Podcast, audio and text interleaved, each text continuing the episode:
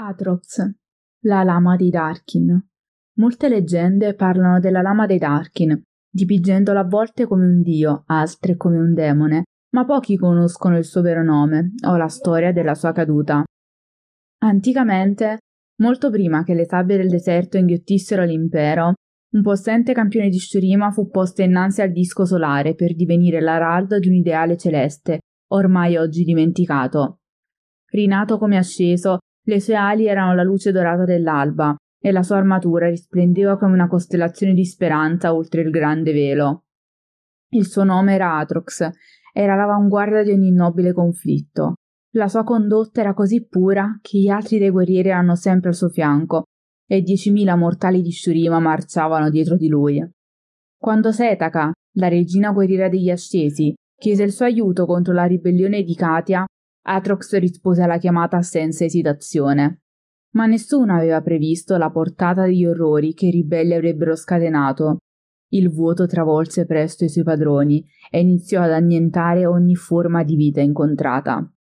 Dopo molti anni di sanguinose battaglie, Atrox e i suoi compagni riuscirono finalmente ad arrestare la malefica avanzata del vuoto e a sigillare le fratture più grandi.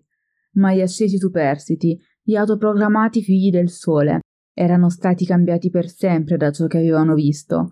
Shurima aveva trionfato, ma in questa vittoria tutti avevano perso qualcosa, perfino il nobile Atrox. E con il tempo anche Shurima cadde, come il destino di tutti gli imperi. Senza un re da difendere e senza la minaccia del vuoto a mettere alla prova, Atrox e i figli del sole iniziarono a combattere tra loro, e questo sfocia in una guerra per le rovine del loro mondo. I mortali in fuga dal conflitto imparano a chiamarli con un nuovo, terribile nome, i Darkin. Temendo che questi ascesi caduti fossero pericolosi per la sopravvivenza di Runeterra, quanto le erano state le incursioni del vuoto, intervennero i Targoniani. Si dice che l'incarnazione del crepuscolo diede ai mortali la conoscenza necessaria a intrappolare i Darkin e che la rinata incarnazione della guerra li unì nella lotta, Prezzante di ogni nemico, Atrox e i suoi eserciti erano pronti, e capì solo troppo tardi di essere stato ingannato. Una forza più potente di diecimila soli morti lo risucchiò nella spada che aveva portato con sé in innumerevoli battaglie, legando per sempre ad essa la sua essenza immortale. L'arma divenne una prigione che sigillò la sua coscienza in un'oscurità eterna e soffocante, impedendogli persino di morire. Per secoli lottò contro questa infernale prigionia, finché qualche ignoto mortale fu così stolto da provare a brandire nuovamente la spada. Atrox ne approfittò, soggiogando la volontà del mortale e facendogli assumere una forma simile alla sua originaria. Ma questo processo consumò rapidamente la vita del nuovo corpo. Negli anni successivi, Atrox adescò molti altri ospiti, uomini e donne di vitalità o coraggio eccezionali. Sebbene in vita avesse una padronanza limitata di questo tipo di magia, imparò a prendere il controllo di un mortale nell'arco di un respiro e in battaglia scoprì di poter banchettare con le sue vittime per diventare ancora più grande e forte.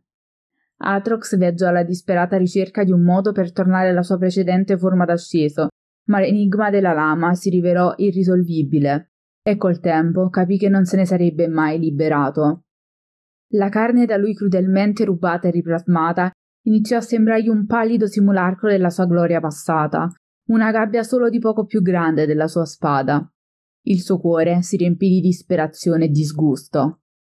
I poteri celesti che un tempo Atrox incarnava erano scomparsi dal mondo e anche nei suoi ricordi.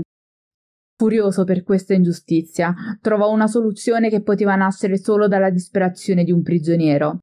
Se non poteva distruggere la spada né liberarsi, allora avrebbe abbracciato l'oblio. Ora Atrox marcia verso questo spietato obiettivo, portando guerra e morte ovunque vada. Si aggrappa a una cieca speranza. Se riuscirà a convogliare tutto il creato in un'apocalittica battaglia finale, in cui tutto, tutto verrà distrutto, allora forse anche lui e la spada cesseranno di esistere.